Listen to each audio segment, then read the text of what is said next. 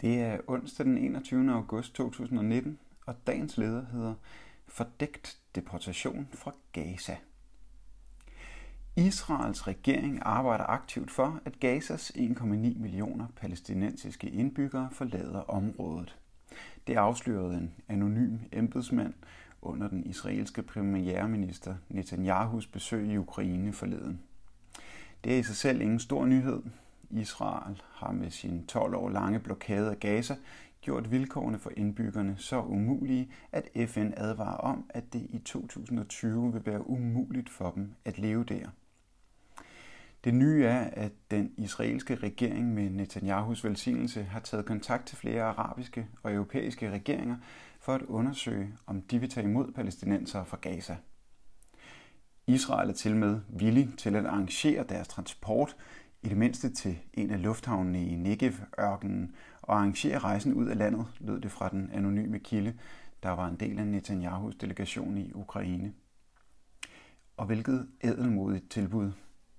Afsløringen er næppe sket uden Netanyahus viden, og formålet er nok først og fremmest at pynte på Netanyahus skræntende popularitet hjemme op til valget den 17. september. Her står Netanyahus konservative Likud-parti til at gå tilbage, mens den yderste højrefløj, som Netanyahu i øvrigt samarbejder tæt med, står til fremgang.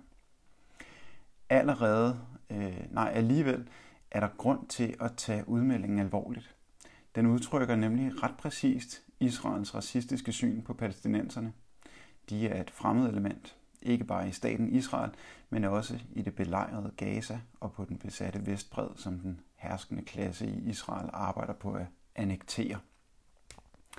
I praksis har Israels skiftende regeringer da også i overvis gennemført etnisk udrensning, ganske åbenlyst i det besatte Østjerusalem, men også i andre palæstinensiske områder. Israels plan om at rense Gaza for palæstinensere er en plan for at deportere et helt folk, forklædt som et tilbud.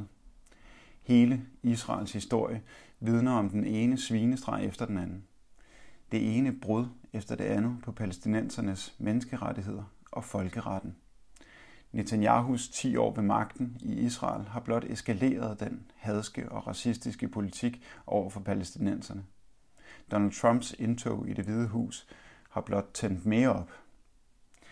Israel har haft frit lejde til omkostningsfrit at krænke hver eneste resolution om at efterleve folkeretten, som er sluppet igennem FN's Sikkerhedsråd. Heller ikke skiftende danske regeringer har gjort andet end at løfte pegefingeren i ny og næ. Den kurs vil næppe blive ændret med Jeppe Kofod som udenrigsminister. Desværre. I 2012 stemplede selv samme Kofod som Socialdemokratiets udenrigsordfører en anerkendelse af et selvstændigt Palæstina som farlig symbolpolitik.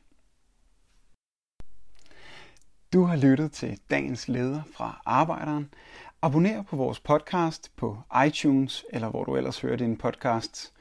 Du kan også klikke ind på arbejderen.dk for meget mere journalistisk indhold. Du er også velkommen til at følge Arbejderen på Facebook, Instagram eller Twitter, samt tilmelde dig Arbejderens daglige opdatering på Messenger. Vil du i kontakt med Arbejderens redaktion, kan det ske ved at sende en mail til redaktion